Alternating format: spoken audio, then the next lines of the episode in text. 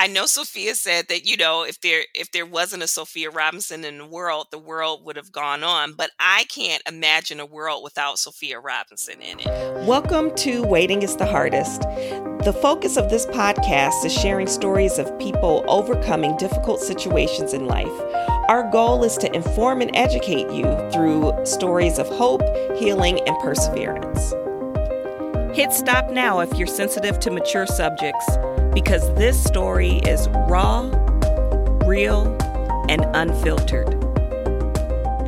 Episode 2 The Backstory of Sofia's Birth. Hi, I'm Lisa. And I'm Johnita. Welcome to Waiting is the Hardest. Excellent. Okay. So, because the audience cannot see us, I will um, update you. Sofia does not look very interested um, in hearing the backstory of her birth. well, Sofia, what happened was, no, and Lisa, wow. audience, Lisa didn't look too interested either because the because Sofia's dad is Lisa's brother, so she's like, "What are we about to get into?" mm-hmm. I'm like, wait a minute, I'm, I'm kind of with Sofia, but someone has to be on the receiving end of this. So it's part um, of the story. It's part of the story.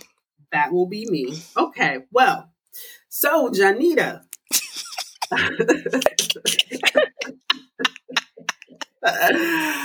Please share with the audience.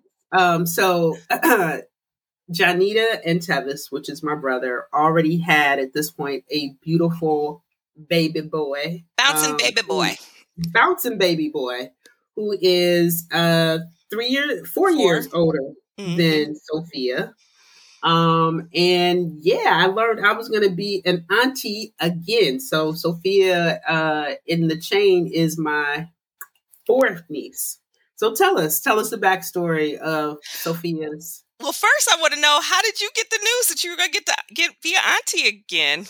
You know what? I feel like if I remember correctly, um, yeah, this is probably right. So, uh, my parents are really, really big on Christmas, and they will gather the entire family at their house. That has been their thing for not for my entire life, because we spent um, a good chunk of the early years traveling to grandparents and aunts and uncles. But anyway, I believe it was Christmas time, and I feel like we were upstairs in one of the bedrooms, and he was like, "Girl, I'm pregnant."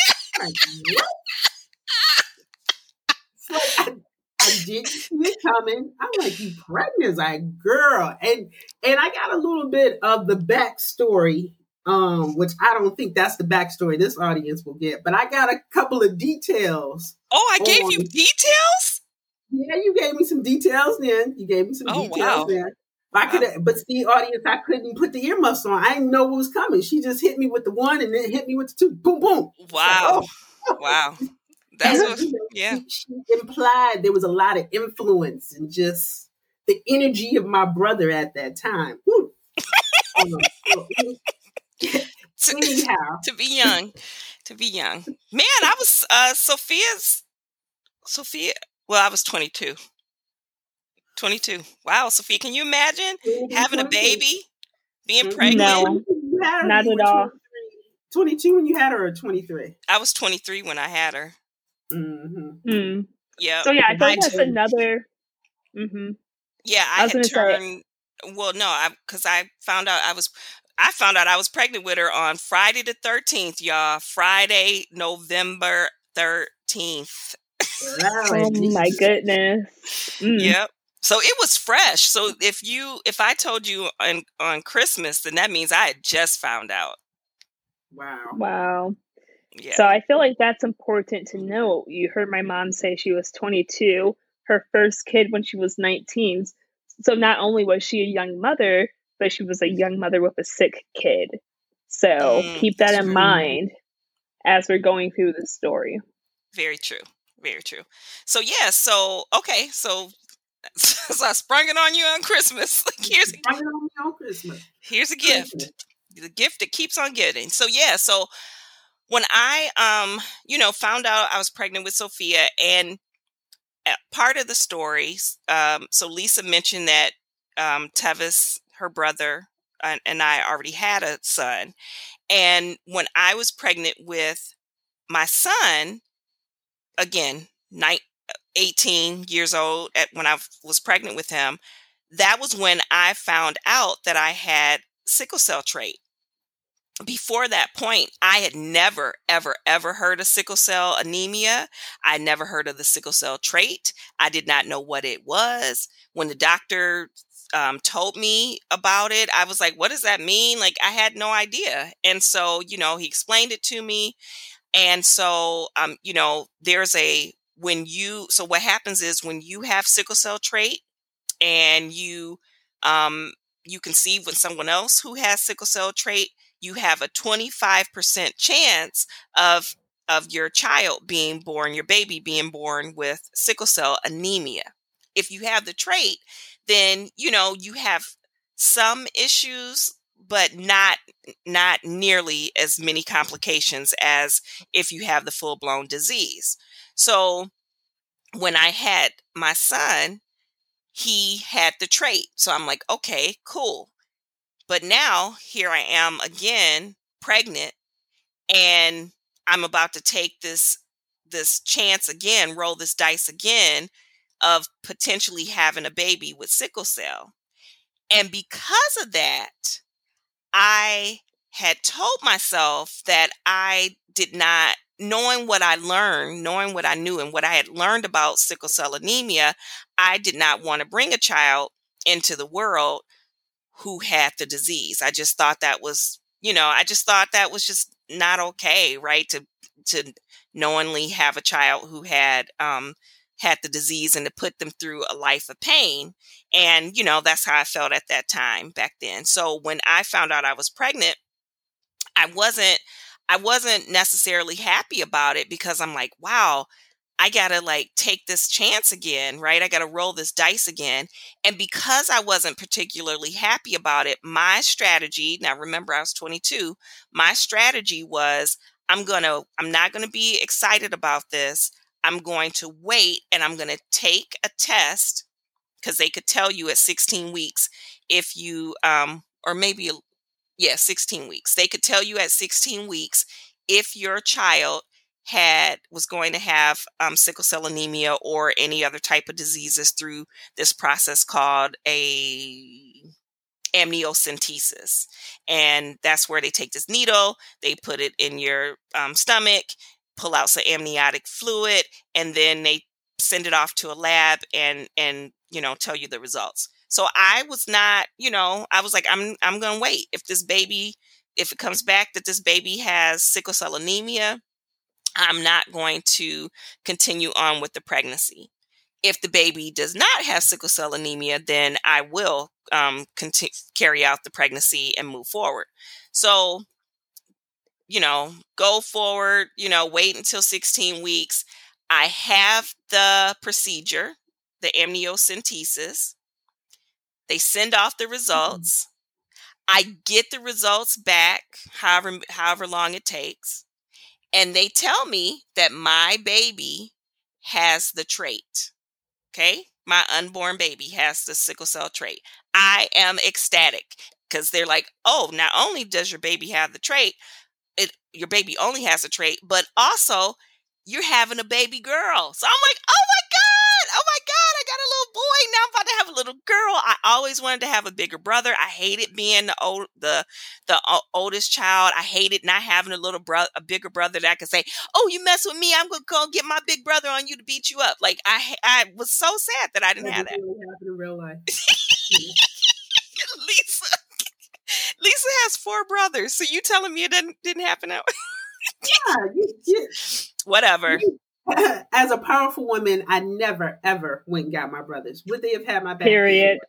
But period. I, I got it. Sofia got said, it. "Period." Okay, well, I really want. I I really wanted that. I always wanted to have a big brother that I could go and get somebody to beat up. Wait, just wait. and tell my brother on you. So anyway, so I was I was very excited. Not only I was so excited that I remember, like I had people, were, my mom and people had get me stuff for Sofia for the baby's room. And I wouldn't do, I wouldn't like put up any shelves. I wouldn't do anything. Like I was just I was just, you know, holding back on any kind of emotion. And once they told me that that baby did not have sickle cell and it was a girl, oh my God, skies was the limit. I started like going and getting decorations and putting up the shelves. I remember my, um, I bought all this stuff and my girlfriend Tanisha, she, um, I was working late one night. She was watching our, my son and, um, and I came home because I was still in college, mind you. So I come home and she had like um, decorated my room, decorated the baby's nursery because I didn't have time to do it. So I was just like, all of that love that I was holding back until I found out what the results were. Mm-hmm. That love, that it, the floodgates were open with this love. I was just so excited, and um, and so you know, I continued on. So that was at, let's say that was at, I don't know, maybe twenty weeks. 12, le- 12 weeks later, 32 weeks, I'm sitting at home. I get a phone call from my midwife. No, no. I get a call from the hospital,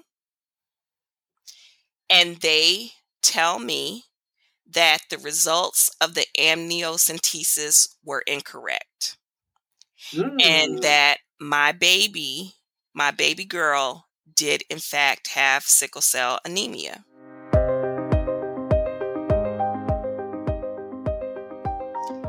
And initially, I think I was in shock because I don't, I, I remember I was not upset.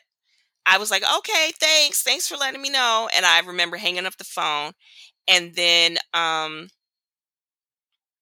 and then maybe 30 minutes later, my midwife called and by that, by the time my midwife called, I was a bucket of tears, just a just a pool of tears because I had processed what they said. The realization was, you know, wearing on me, dawning on me about what was what was happening and what what was said to me. And so, you know, I talked with my midwife about, you know, what that meant, um, what kind of life quality of life my daughter could have. Um, I asked her what the options were because she knew what my what my intent was if the results would have been positive at 16 weeks or you know thereabouts.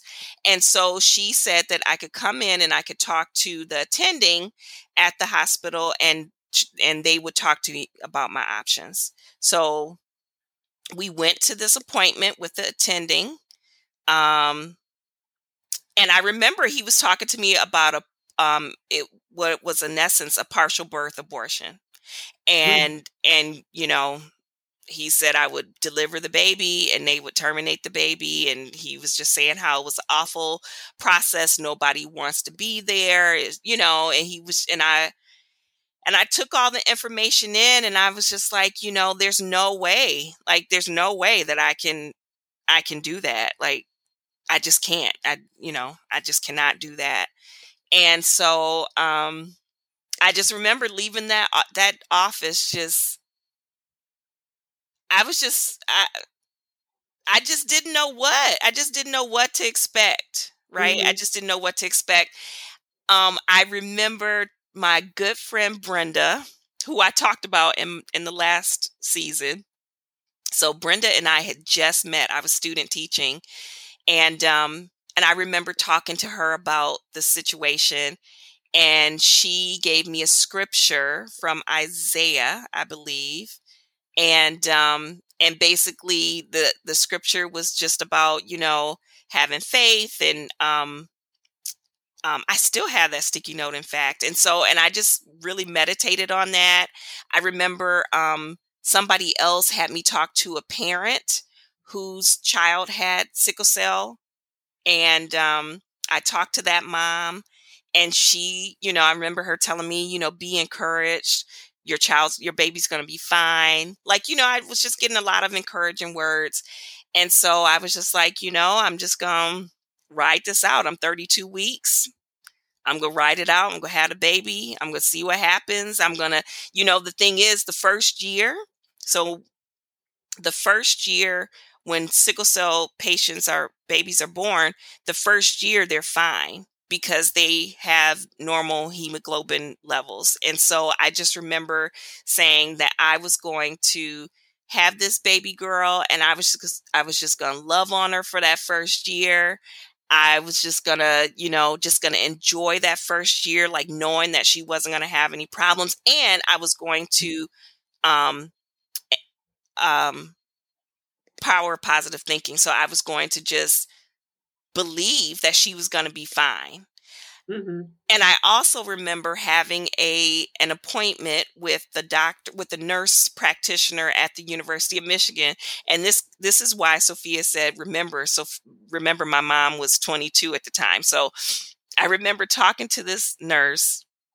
Her name was Sally, um, and I talked to her on the phone, and we were going to have a office visit and I remember her saying, um, she's, I said, well, if I have some questions, where can I send them? And so she was like, oh, well, you can fax them over to this number. And because this was before, you know, email wasn't that big back then. And so, uh, so I remember my best friend, Sofia's godmother and my son's godmother. Um, we, we went through and we like came up with 20, 23, between 25 to 30 questions. And I found these questions recently and sent them over to Sofia. And I was 22, Hillary was 23. And when I read these questions this past summer, I was like, oh my God, like we was the bomb.com. And I remember Sally thinking that we were the bomb.com because I think Sally was probably like, yeah, yeah, send your little questions over. And when she got the questions and I met with her in person at the office visit, she was like, well, I see you've done your research. like I was talking about I was ta- asking about hydroxyurea, you know, and and Sofia didn't start on hydroxyurea until like years later. Like it wasn't even big at the time in 99 or 98 whenever it was. So, you know, I I just I just said I was going to love my baby and I was going to become informed and and we were just going to we were just going to see what happens. Yeah. Mm. And that's what happened.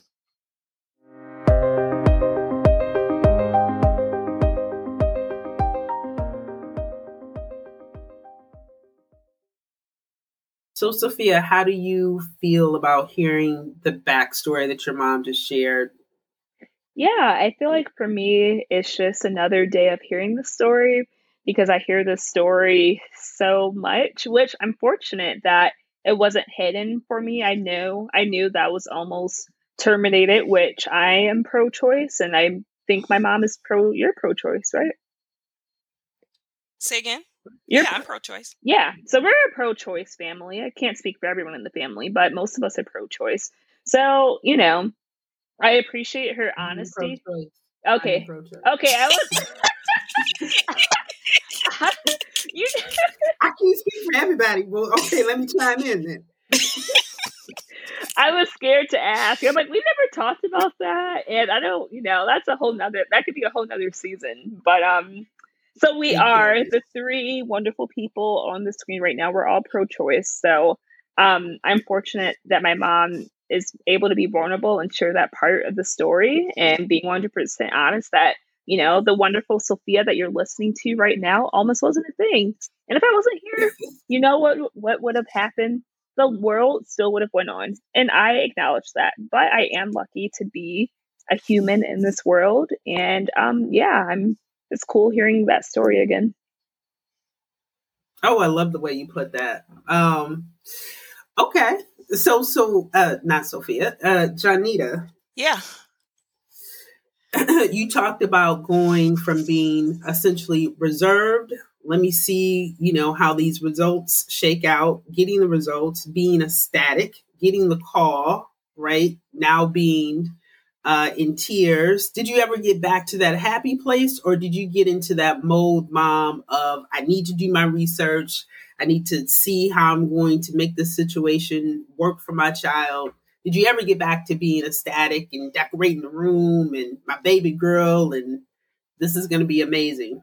Or were you in survivor mode? I was um I was in I think because of the timing, it was, you know, at that point it was 32 weeks, you know, mm-hmm. thereabouts. And so, um, and I was also trying to graduate from college at that time that I was just, you know, I think I'm sure yeah, I was in like I got to I got to get ready, I got to get prepared, you know, um and I got to graduate. And so yeah, so I think it was just the timing of it. Um I'm sure I was happy. I mean, I'm sure I was happy. It's just that when I recount the story, like the ecstaticness was I very much remember being ecstatic when they when they said she had the trait. I don't ecstatic is not the first word that comes to my mind when I think about after I walked out of that doctor's appointment. Mhm. Mhm. Okay. Yeah. And and you know, we are a uh faith based family. I can say mm-hmm. that, right? Yes. Okay. Well, for yep. me, I don't know about other people in the family. I know. You know, that's that, that's why to put it out there. I just learned the lesson. I'm using I don't want to make any assumptions. Yes, faith based. Um, okay, so we're a faith based family. So, looking back on it, did it feel like, wow, that was God, right? That set it up so that those results would be incorrect, but told to you that hey, everything's good. Yes. Go ahead, girl, move forward. This this yep, this baby is meant to be. Yes, absolutely. Um 100 1000% yes. Um I I know Sofia said that you know if there if there wasn't a Sofia Robinson in the world, the world would have gone on. But I can't imagine a world without Sofia Robinson in it. Mm-hmm. You know, mm-hmm. she is just so remarkable, so phenomenal. And she balances out all of the testosterone that was in my house from my husband and two boys. And so I just can't even imagine not having another not having another female in the household. Like, you know, we had I think I, I I like to think we had some fun, lots of jokes and laughs, and we still have fun and jokes and laughs. And so I just can't even imagine there um, her not being in my life and in this world. Like she she gives so much to the world also, mm-hmm. and um and so I do think that that was God being like, mm, nah, let me you know, like you think you have a plan, but let me put my plan into place so that my ultimate plan, which is to have this young lady be in this world and contribute to this world and have her light shine in this world, be here right? Because mm-hmm. I have a bigger plan. I have a bigger plan for her. It's bigger than you, it's bigger than what you think. And so let me put these wheels in motion. And Sofia, how do you uh, process that? Do you see, like, oh my God, you know, obviously I was meant to be here, hearing that backstory, the evolution of it, um, you know, and taking your faith into consideration? Yeah, I think that um, definitely shows that it was a sign for me to make an appearance in this world. And i definitely am great I, even though i know the world would have went on without me i definitely am grateful to have a chance at this life and to play the game and to be here um, with you all. So yeah. Mm-hmm. excellent. Excellent. Okay and uh, Johnita, I think to close this out, unless you have something else you want to say, what would you say to that that mother who is pregnant, um, finding out that there is some issue with their baby? How would you encourage her in this moment? I would encourage her to trust in God and lean not on your own understanding. Mm. You know, um, and the scripture goes on to say, you know, acknowledge him and he'll direct your path. Of course, I'm paraphrasing, but he will. He will direct your path and and so that's what I would say. And and you have to lean into your faith, lean on your faith. And if you don't have faith, get some faith.